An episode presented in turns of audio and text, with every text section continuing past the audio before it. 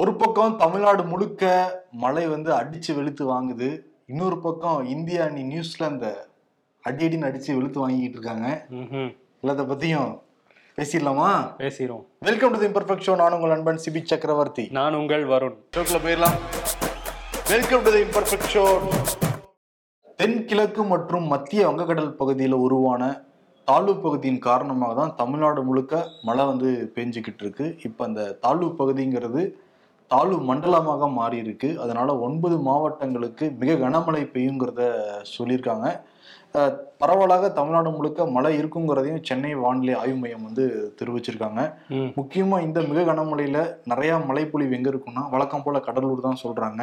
அதே மாதிரி மயிலாடுதுறை நாகப்பட்டினம் கடலோர மாவட்டங்கள் கொஞ்சம் எச்சரிக்கையா இருக்குங்கிறதையும் அறிவுறுத்தியிருக்காங்க.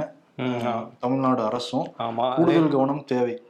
அதே மாதிரி தமிழ்நாடு அரசு சார்பில் டோல் ஃப்ரீ எண்ணெல்லாம் அறிவிச்சிருக்காங்க.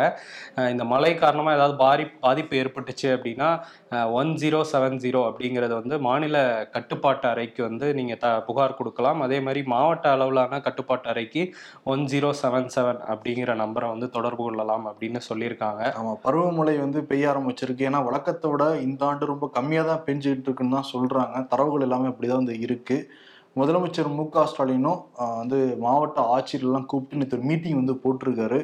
உடனடியாக மக்களுக்கு என்னென்ன தேவையோ நம்ம செஞ்சு கொடுக்கணுங்கிறதையும் சொல்லியிருக்காங்க. எதிர்க்கட்சியான அதிமுக ஆக்கப்பூர்வமா திமுக விமர்சனம் பண்ணிட்டு இருக்காங்கன்னா அது குறைவா தான் தெரியுது. ஏன்னா திமுக ஆட்சியில் அவ்வளவு குறைபாடுகள் இல்லாம இருக்கு. அவ்வளவு விமர்சனம் பண்றவங்களுக்கும் ஏகப்பட்ட துறைகள்ல அவ்வளவு ஓட்டைகள் இருக்கு. ஆனா அப்பப்பதான் அந்த அதிமுக விமர்சனம் பண்ணிக்கிட்டு இருக்காங்க. எடப்பாடி பழனிசாமி அதிகமா விமர்சனம் பண்ண துறைன்னு பாக்குறப்ப அது வந்து சுகாதாரத்துறை தான். சுகாதாரத்துறை சரி கிடையாது. ஏழை மக்கள்லாம் பாதிப்படைகிறாங்கன்னு சொல்லி விமர்சனம் பண்ணிக்கிட்டு இருப்பாரு. நேத்து அதே மாதிரி தான் நான்கு பக்க அறிக்கையை வெளியிட்டு சுகாதாரத்துறையை நிறைய கேள்வியெல்லாம் கிட்ட விமர்சனம் வந்து பண்ணியிருக்காரு. அதிமுக ஆட்சி காலத்துல அவங்க அம்மா ஆட்சி காலத்துல ஜெயலலிதா ஆட்சி காலத்துல. Tamil Nadu medical service corporation limited ஒரு நிறுவனத்தை நாங்கள் ஆரம்பிச்சிருந்தோம். இதுக்காக உபகரணங்கள் வாங்குறதுக்கும் மருந்துகள் வாங்குறதுக்கும் ரெண்டாயிரத்தி பதினொன்னுல இருந்து ரெண்டாயிரத்தி இருபத்தி ஒன்று வரைக்கும் அப்படிதான் நாங்கள் உபகரணம்லாம் வாங்கி மருந்துகள்லாம் வாங்கி எல்லா பக்கம் நாங்கள் சப்ளை பண்ணிக்கிட்டு இருந்தோம். ஆனால் விடிய அரசு பதவியேற்றதுக்கு பிறகு லோக்கல் பர்ச்சேஸ் தான் பண்ணுறாங்க அதனால நிறையா இடங்கள்ல போதுமான மருந்துகள் வந்து கிடைக்கிறது இல்லை. அரசாங்கத்திட்ட போய் மருந்துகள் வாங்க போனாங்கன்னா நாளைக்கு வாங்க நாளா நாளைக்கு வாங்க அடுத்த வாரம் வாங்கன்னு சொல்லிட்டு அலக்கழிச்சுக்கிட்டு இருக்காங்க. இதனால பாதிக்கப்படுறது ஏழை மக்கள் தான் அப்படிங்கிற குற்றச்சாட்டு வைக்கிறாரு. முதலமைச்சர் மு க ஸ்டாலினுக்கு விளம்பரத்துல தான் அதிக மோகமா அவர் இருக்காரு. உதாரணத்துக்கு சொல்லணும்னா ஒரு மூணு நாலு பாயிண்ட்டையும் அடுக்கியிருக்காரு. சென்னை ஆணையர் அவருடைய உதவியாளருக்கு அடிபட்டுருது. இருபத்தி நாலு மணி நேர மாநகராட்சி மருத்துவமனையே கூட்டிட்டு போறாரு ஆணையர். அங்க மருத்துவர்கள் கிடையாது. அதனால ஆணையரே தனியார் மருத்துவமனைக்கு வந்து கூட்டிட்டு போறாரு. அதன் பிறகு மேல் சிகிச்சைக்காக ராஜீவ் காந்தி மருத்துவமனைக்கு அனுப்பலாம்னு பாக்குறப்ப ஆம்புலன்ஸும் கிடைக்கல. ரொம்ப லேட்டான ஆம்புலன்ஸ் வந்து கூட்டிட்டு போயிருக்காங்க. இது ஒரு சம்பவம். இன்னொரு சம்பவம் வந்து அதிமுக ஆட்சி காலத்துல சுகாதாரத்துறை அமைச்சராக இருந்தவர் விஜயபாஸ்கர்.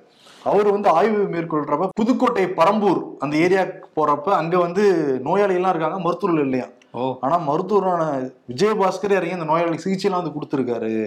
இது போன்ற பல பட்டியல் எடுக்கிறாரு. இப்ப கூட சிவகங்கையில வந்து தீபாவளி அப்ப தீக்காயங்கள் ஏற்பட்டவங்கள அரசாங்க மருத்துவமனைக்கு வந்தா அங்க மருத்துவர்களே கிடையாது.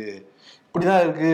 அரசாங்கத்துடைய மருத்துவமனைகளும் மருத்துவத்துறை செயல்பாடும் சுகாதாரத்துறை அமைச்சர் சரியில்லைங்கிறதான் வைக்கிற ஒட்டுமொத்த குற்றச்சாட்டு. ஆமா இதுக்கு வந்து மருத்துவத்துறை அமைச்சர் மா. சுப்பிரமணியன் வந்து விளக்கம் கொடுத்திருக்காரு. அவர் என்ன சொல்றாருன்னா நம்ம அத்தியாவசிய மருந்துகள்னு சொல்லி முன்னூத்தி பதிமூன்று வகை மருந்துகளை வாங்குறோம். சிறப்பு மருந்துகள்னு முன்னூத்தி இருபத்தாறு வகை மருந்துகளை தமிழ்நாடு கொள்முதல் பண்ணுது.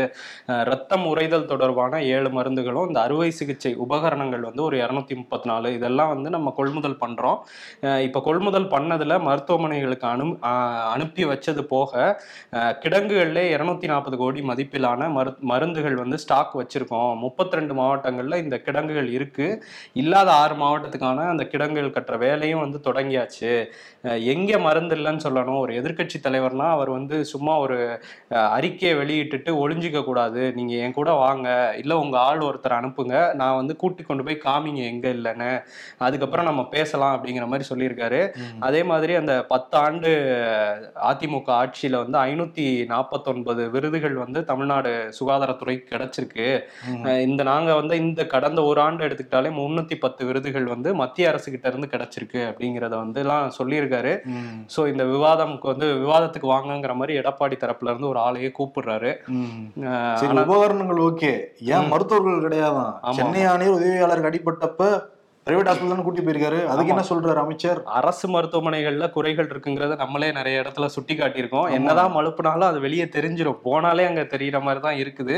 அதனால வந்து இந்த மருத்துவத்துறை வந்து ரொம்ப முக்கியமான ஒரு துறை. அதை வந்து இப்படி அலட்சியமா கையாளக்கூடாதுங்கிறத நம்மளுமே சொல்லிக்கலாம். ஆமா அமைச்சர்களுக்கு ஏதாவது பிரச்சனை அப்படிங்கிறப்ப தனியார் மருத்துவமனைக்கு போவாங்க. காரணம் என்ன சொல்லுவாங்கன்னா நாங்க அரசாங்க மருத்துவமனைக்கு வந்தா அங்க இருக்கிற நோயாளிகள் பாதிக்கப்படுவாங்கங்கிறத ஒரு பூசி முழுகுவாங்க. உண்மை என்னங்கிறது எல்லாருக்குமே அது தெரியும். இப்போ வந்து இந்த மழை பெய்யுற காலகட்டத்துல நோய்கள் அதிகமா பரவக்கூடிய ஒரு சூழலுமே இருக்கு. அந்த சமயத்துல மருந்துகள் இல்லை அப்படின்னு சொன்னா பாதிக்கப்படுறது என்னமோ பாமர மக்கள் ஏழை மக்கள் தான். அரசாங்கம் வந்து இன்னும் நடவடிக்கை எடுக்கணுங்கிறது தான் தெரியுது. ஜனார்தன் சௌத்ரி இந்த பேரை வச்சுதான் இப்ப காங்கிரஸும் பிஜேபி அடிச்சுக்க ஆரம்பிச்சிருக்காங்க. யார் இந்த ஜனார்தன் சௌத்ரிங்கிறத பார்க்கலாம். National hydro electric power corporation limited முப்பத்தாறு ஆண்டு காலம் பணியாற்றி ஓய்வு பெற்றவர் ரெண்டாயிரத்தி இருபதாம் ஆண்டு வந்து ஓய்வு பெறாரு. ரெண்டாயிரத்தி இருபத்தி ரெண்டாம் ஆண்டு அதானி குழுமத்துல ஜாயின் பண்றாரு ஆலோசகராக. எந்த நிறுவனத்துக்குன்னா அதானி கிரீன் எனர்ஜி லிமிடெட். சுற்றுச்சூழலை மாசுபடாம அந்த எனர்ஜி தயாரிக்கிற நிறுவனத்துல ஆலோசகரா போறாரு. இன்னொரு நிறுவனத்துக்கு ஒரு ஆலோசகர் நியமிக்கப்பட்டிருக்கிறார் அதானி குழுமத்திலிருந்து ஓ.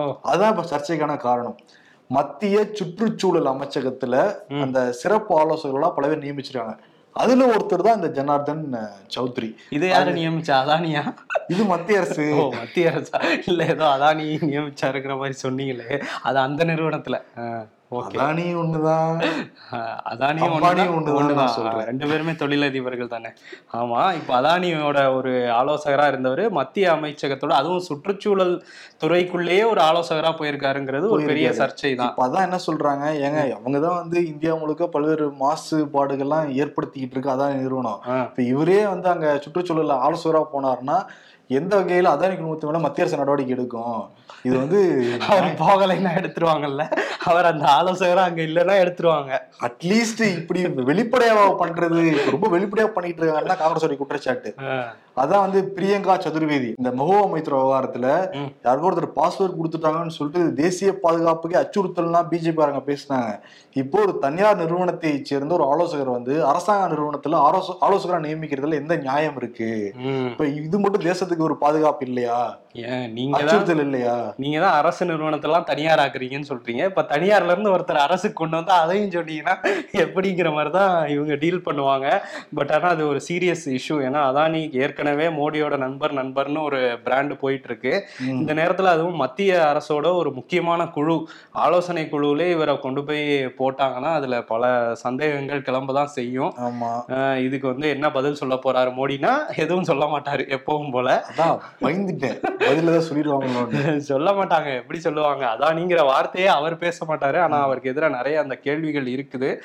அதானியை வச்சு இன்னொரு பேச முடியாத அதானிங்கிறத கேள்வி கேட்டாலும் அவங்கள பேச விடாம பண்ணிடுவாங்க. பேச விடாம பண்ணிடுவாங்க. எதிர்கட்சிகள் இருக்கிற குற்றச்சாட்டு. ஆமா எதிர்க்கட்சிகள் சொல்லிட்டு இருக்காங்க. இப்ப அதே மாதிரி தான் ஒரு சம்பவம் நடந்திருக்கு. என்னன்னா ஆம் ஆத்மில இருந்து ஒரு வீடியோ போட்டிருந்தாங்க. அதானி சொல்றாரு மோடி செய்யறாருங்கிற மாதிரி ஒரு வீடியோ. இந்த வீடியோட கான்செப்டே அதுதான். இந்த ஐந்து மாநில தேர்தலை ஒட்டி இந்த வீடியோ ஆம் ஆத்மி ரிலீஸ் பண்ணதுனால இது பிஜேபி போய் உடனடியா தேர்தல் ஆணையத்துல இந்த மாதிரி ஒரு அவதூறு பரப்புறாங்கன்ட்டு ஒரு புகார் கொடுக்க உடனடியா அவங்க புகாரை எடுத்துக்கிட்ட தேர்தல் ஆணையம் நோட்டீஸ் அனுப்பிச்சிருக்கு அரவிந்த் கெஜ்ரிவாலுக்கு. இன்னொரு விஷயம் என்னன்னா அந்த பொதுத்துறை நிறுவனங்களை தனியார் மயமாக்கிட்டாங்க. இதுல நிறைய முறைகேடுகள் நடந்திருக்குன்னு பிரியங்கா காந்தி மத்திய பிரதேச அந்த தேர்தல் பிரச்சாரத்துல பேசினாங்க.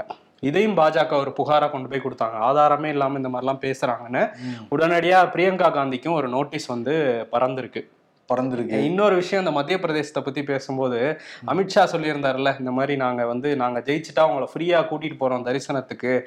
யூபி அயோத்தி ராமர் கோயிலுக்கு நாங்க கூட்டிட்டு போறோம்னு சொல்லியிருந்தாரு. இதுக்கு சஞ்சய் ராவத் என்ன கேக்குறாருன்னா அதாவது உத்தவ் தாக்கரேவோட இருக்காரு இவரு சிவசேனால. இவர் என்ன கேக்குறாரு அப்படின்னா அஹ் நீங்க வந்து அவங்கள வந்து ஃப்ரீயா கூட்டிட்டு போவேன்னு சொல்றீங்க ஜெயிச்சுட்டா ஒருவேளை ஜெயிக்கலைன்னா அங்க உள்ள மக்கள் அங்க வரக்கூடாதுன்னு சொல்றீங்களா இல்ல அங்க வந்தா கூடுதல் கட்டணம்லாம் வாங்கிட்டு தான் உள்ள விடுவோம் அப்படிங்கிற மாதிரி சொல்றீங்களா ராமர் கோயிலுங்கிறது எல்லாத்துக்கும் பொதுவானது.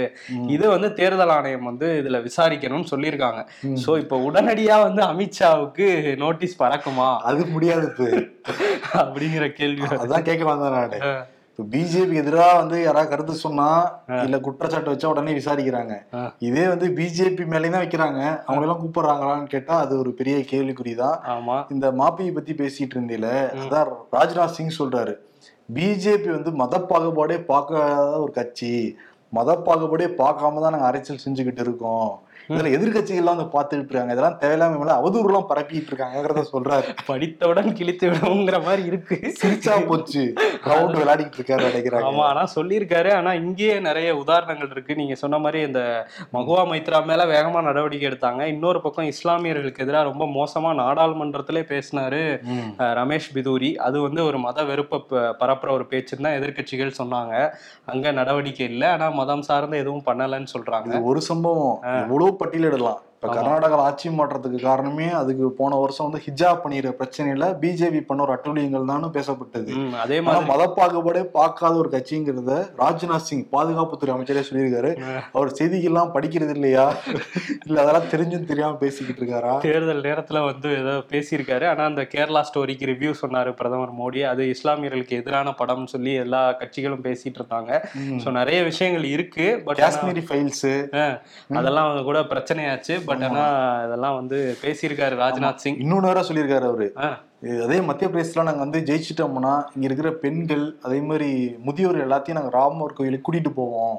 அப்படிங்கறதையும் வாக்குறுதியா கொடுத்துருக்காங்க. அமித்ஷா தான் எல்லாரையும் கூட்டு போவோன்றாரு. இவர் பெண்கள் முதியவர்கள் இருக்காரு ஆனா அவங்க என்ன வாக்குறுதி கொடுக்குறாங்கன்னா ராமர் கோயிலுக்கு கூட்டிட்டு போறதே ஒரு பெரிய வாக்குறுதியா கொடுத்து வாக்கு சேகரிச்சிட்டு இருக்காங்க. இதெல்லாம் வாக்குறுதியில வருமாங்கிற மாதிரி தான் இருக்கு. நமக்கு இங்க இருந்து பாக்குறப்போ ஆனா அங்க சில்லறை சிதற விட்டுட்டு இருக்காங்க நிறைய பேரு. ஓஹோ. பிஜேபி கூட்டு போறாங்களா நம்மளையே டூர் கூட்டிட்டு போறாங்களா? சரி பாப்போம். ஆனா மாப்பில கொஞ்சம் காங்கிரஸ் பக்கம் தான் இருக்குன்றாங்க இப்போ வரையும். அதான் ராகுல் காந்தி என்ன சொல்றாரு? நாங்க ரெண்டாயிரத்தி பதினெட்டாம் ஆண்டு நாங்க தான் ஆட்சி அமைச்சோம். கமல்நாத் தான் சிஎம் வந்து ஆனாரு. மொத்தம் நூத்தி பதினாலு இடங்கள் நாங்க ஜெயிச்சோம். அப்புறம் சுயேட்சையோட ஆதரவோட ஆட்சி அமைச்சிருந்தோம் நாங்க. அஹ் திடுதிப்புன்னு பதினைந்து மாதம் கழிச்சு வந்து இருபத்தி ரெண்டு எம்எல்ஏக்கள் ராஜினாமா பண்ணிட்டாங்க. அதனாலதான் ஆட்சி எங்களுக்கு பறி போச்சு அது காரணம் என்னன்னா பிஜேபி எங்க எம்எல்ஏ வந்து திருடிட்டாங்க. மக்களுடைய இதயத்துக்கு அவங்க மதிப்பு கொடுக்கவே கிடையாது. நீங்க முன்னாடி நியாயமா ஜெயிங்க. ஏன் திருடி எல்லாம் ஜெயிக்கிறீங்கன்னு சொல்லிட்டு காங்க- ராகுல் வந்து கேள்வி எழுப்புறாரு. நீங்க ஏன் வந்து பூட்டி திருடுற வைக்கணும்ல. நீங்க ஒரு திருடுற மாதிரி ஒரு எம்எல்ஏ கிழக்கு வந்து நீங்க வாய்ப்பு கொடுக்குறீங்க. ஆமா அதுவும் அந்த ஜோதிராதித்ய சிந்தியாவுக்கு மத்திய அந்த விமானத்துறையில அமைச்சர் பதவி கொடுத்தோன்னே மொத்தமா அவர் அங்க போனாரு. அவரோட இருபத்தி ரெண்டு பேர் போனாங்க. சோ ஆட்சி மாற்றம் நிகழ்ந்தது. இந்த வாட்டியாவது பத்திரமா பூட்டி வைக்கிறாங்களாங்கிறத பார்ப்போம். இன்னொரு அமைச்சர் வந்து மக்கள் முன்னாடி பகிரமா விழுந்திருக்காரு. ம். அழுதுருக்காரு. ஐயோ எனக்கு எப்படியாவது வாக்கு போட்டுருங்க. ஜோதிராதித்ய சிந்தியா சௌகான் அவங்க தான் எனக்கு வந்து வாய்ப்பு கொடுத்தாங்க. மக்களாகி நீங்களும் வாய்ப்பு கொடுக்கணும்னு சொல்லிட்டு அழுதுருக்காரு. இன்னொரு அமைச்சரோட விரல ஒருத்தர் கடிச்சு வச்சுட்டாராம். இந்த மாதிரி பல நடந்துகிட்டு இருக்கு தெலுங்கானா மாதிரி மாப்பியும் போயிட்டு இருக்கு ஆனா இன்னொரு பக்கம் உத்தரகாண்ட்ல வந்து ஒரு மோசமான சம்பவம் தான் நடந்திருக்கு. ஏற்கனவே நம்ம இதை பத்தி ஷோல பேசியிருந்தோம். தீபாவளி தினத்தன்று அந்த உத்தரகாஷி அப்படிங்கிற பகுதியில் உள்ள ஒரு டனல் வேலையில வந்து ஈடுபட்டு இருந்தாங்க அதுல நாற்பது பேர் வந்து டனல் பாதியா இடிஞ்சு உள்ளே விழுந்ததுல மாட்டிக்கிட்டாங்க. உள்ள. அஹ், அவங்களுக்கு வந்து பைப் வழியா ஆக்சிஜன் உணவு தண்ணீர்லாம் கொடுத்துக்கிட்டு இருக்கிறாங்க. இப்போ வந்து ஒரு பெரிய ஒரு ஸ்டீல் பைப் மூலமா அவங்கள வெளியே எடுக்கலாம் அப்படிங்கிற மாதிரி ஒரு திட்டத்துல ட்ரில்லிங் மிஷின் வச்சு அதை வேலையை ஆரம்பிச்சிருக்காங்க. ட்ரில்லிங் மிஷின் வந்து கெட்டு போயிடுச்சுன்னு சொல்லிட்டு வேற மாத்திட்டு வரேன் ரொம்ப தாமதப்பட்டுக்கிட்டே போயிருக்கு பணி. இதனால அங்க உள்ள தொழிலாளர்கள் அவங்க கூட வேலை பார்த்த சக தொழிலாளர்கள் இது என்ன இவ்வளோ ஸ்லோவா பண்றீங்கன்னு சொல்லி போராட்டம்லாம் பண்ணியிருக்காங்க. உள்ள ஒரு முதலாளி மாட்டிட்டு இருந்தா நீங்க இப்படிதான் அஹ், மெதுவா பண்ணுவீங்களா? மெத்தனமா இருப்பீங்களாங்கிற மாதிரி கேள்வியையும் கேட்டுட்டு இருக்காங்க அந்த நாற்பது தொழிலாளர்களும் இப்போ வரை நல்லா இருக்கதா தான் அந்த அரசு சொல்லிட்டு இருக்காங்க அப்படியே நல்லபடியாக வெளியே மீண்டு வரணும்னு தான் எல்லாரும் வேண்டிட்டு இருக்கோம் அதுக்கான அரசு வந்து சரியா முயற்சி எடுக்கணும் அதுக்கு. மார்க்சிஸ்ட் கம்யூனிஸ்ட் கட்சியுடைய மூத்த தலைவர் என் சங்கரையா உடல்நல குறைவு காரணமாக இன்னைக்கு வந்து காலமாயிருக்காரு. அவருக்கு வயது வந்து நூற்றி ரெண்டு. சுதந்திர போராட்ட தியாகி அவர். அமெரிக்கன் கல்லூரியில் படிச்சுக்கிட்டு இருக்கப்ப சுதந்திர போராட்டத்தில் ஈடுபடணும்னு சொல்லிட்டு ஈடுபட்டப்ப தடுப்பு காவலில் அவர் வந்து சிறைபிடிச்சிட்டு போனாங்க. அதன் பிறகு அவர் கல்லூரிக்கே போக முடியாத ஒரு சூழல் தான். அவர் வந்து மார்க்சிசம் சிந்தனையில் வந்து அதிக ஈர்ப்பு கொண்டவர். கம்யூனிஸ்ட் கட்சியில் வந்து இணைஞ்சு தொடர்ந்து வந்து தொழிலாளர் வர்க்கத்துக்காக தொடர்ந்து வந்து குரல் கொடுத்தவர். ஆயிரத்தி தொள்ளாயிரத்தி அறுபத்தி ஏழு எழுபத்தி ஏழு எண்பது உள்ளிட்ட மூன்று முறை தமிழ்நாடு சட்டமன்ற உறுப்பினராகவும் இருந்திருக்காரு. சட்டமன்றத்திலையும் மக்களுக்காக தொழிலாளர்களுக்காக நிறைய கேள்விகள்லாம் வந்து கேட்டிருக்காரு. நிறைய போராட்டங்களை முன்னின்று வந்து நடத்தியிருக்காரு. எண்பது ஆண்டு காலத்துக்கும் மேலாக மக்களுக்காகவே வாழ்ந்த ஒரு உன்னத தலைவர் தான் வந்து என் சங்கர் ஐயா. உழைக்கும் மக்களின் தோழர் அப்படிங்கறதான் வந்து எல்லாரும் கூப்பிடுவாங்க அவரை. ஆமா வறுமை நிறமல்ல சிவப்பு. வறுமையை போக்க வந்த நிறம் தான் சிகப்பு அப்படின்னு வந்து சங்கரையா சொல்லுவாரு. அவர் வந்து இந்த சுதந்திர போராட்ட நேரத்துல வந்து சுபாஷ் சந்திர போஸ் எல்லாம் இங்க கூட்டிட்டு வந்து தமிழ்நாட்டுல பேச வச்சிருக்காரு. அதுக்காகவே அவர் சிறையிலாம் அடைக்கப்பட்டாரு.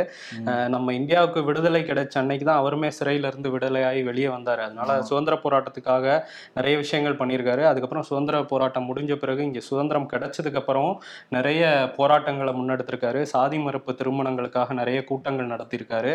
கடைசி வரையும் சுயநலம் இல்லாமல் மக்களுக்காகவே தன்னோட வாழ்க்கையை அர்ப்பணிச்சவர் தான் சங்கரையா பகைசால் தமிழர் விருது தமிழ்நாடு அரசு கொடுத்தப்ப கூட அதோடைய தொகையை அந்த கொரோனா காலகட்டத்தில் இருந்த சமயம் அது உடனே மக்களுக்காகவே வந்து கொடுத்தாரு அந்த தோழர். அவருடைய மறைவு ஒரு மிகப்பெரிய இழப்பு தான். கம்யூனிஸ்ட் கட்சிக்கும் சரி மக்களாகிய நமக்கும் சரி ஒரு அஞ்சலிகள் நம்ம வந்து செலுத்திக்கலாம். அதே மாதிரி தமிழ்நாடு அரசு அரசு மரியாதையோடைய அவருடைய உடல் வந்து அடக்கம் செய்யப்படுங்கிறதையும் முதல்வர் மு க ஸ்டாலின் வந்து அறிவிச்சிருக்காரு. அனைத்து கட்சியிலிருந்தும் தோழருக்கு வந்து மரியாதை வந்து செலுத்திக்கிட்டு இருக்காங்க. செலுத்திட்டு இருக்காங்க. நாமும் செலுத்துவோம். ஆமா செலுத்துவோம் கண்டிப்பா. இன்னொரு விஷயம் என்னன்னா அவருக்கு அந்த முதல்வர் குறிப்பிடும் போது என்ன சொல்லியிருக்காருன்னா அவருக்கு அந்த கௌரவ டாக்டர் பட்டம்ங்கிறது கிடைச்சிருக்கணும். அதை சில குறுகிய மனம் கொண்ட சதி செயலால தான் அவங்களால தான் அது கிடைக்காம போச்சுன்னு ஆளுநரை சொல்லாம சொல்லி அந்த பதிவுல போட்டிருந்தாரு. இந்த நவம்பர் தொடக்கத்துல தான் கொடுக்குற மாதிரி இருந்தது. ஆனா தமிழ்நாடு ஆளுநர் தான் வந்து விடுதலை போராட்ட வீரர்களை தமிழ்நாடு அரசு மறைக்குது அப்படின்னா குற்றச்சாட்டு வச்சிருந்தாரு. பட் கண்ணு முன்னாடி தெரியிற ஒருத்தருக்கு டாக்டர் பட்டமே கொடுக்க விடாம பண்ணவர் தான் ஆளுநர்னு சொல்லிட்டு தான் விமர்சனம் வந்து பண்ணிக்கிட்டு இருக்காங்க. இன்னொரு ஆளுநரை பத்தி பேசுறப்ப ஆளுநர் மாளிகை முன்பு ரெண்டு பெட்ரோல் குண்டுகள் வீசப்பட்டிருந்தது. முன்பு இல்ல வாசல்ல வீசப்பட்டிருந்தது. இந்த கருக்கா வினோத் அப்படிங்கிற நபர் வந்து கைது செய்யப்பட்டிருக்காரு. இப்ப இந்த வழக்கை என்ஐஏ வந்து விசாரிக்க போறாங்களாம். என்ஐ களத்துல இறங்கியிருக்காங்க. இப்ப தமிழ்நாடு அரசு இந்த எஃப்ஐஆர் அங்க கிடைச்ச தடயங்கள் ஆவணங்கள் எல்லாத்தையும் கேட்டு கடிதம் எழுத போறாங்களாம். அதற்கு பிறகு என்ஐஏ விசாரணையும் ஆரம்பமாகும்னு சொல்றாங்க. ம். ஊருக்குள்ள அவன் அவனுக்கு ஆயிரம் குறைங்க இருந்தாலும் நம்மளை பார்த்த உடனே நாலு அட்வைஸ் அள்ளி வீசினா தான் அவனுக்கு நிம்மதியா தூக்கம் வரும். முறுக்கு அதிரசம். நீங்க ரெண்டு பேர் இருக்கிற வரைக்கும் இன்னும் ஒரு மாசத்துக்கு எங்களுக்கு ஸ்நாக்ஸ் பஞ்சமே கிடையாதுடா.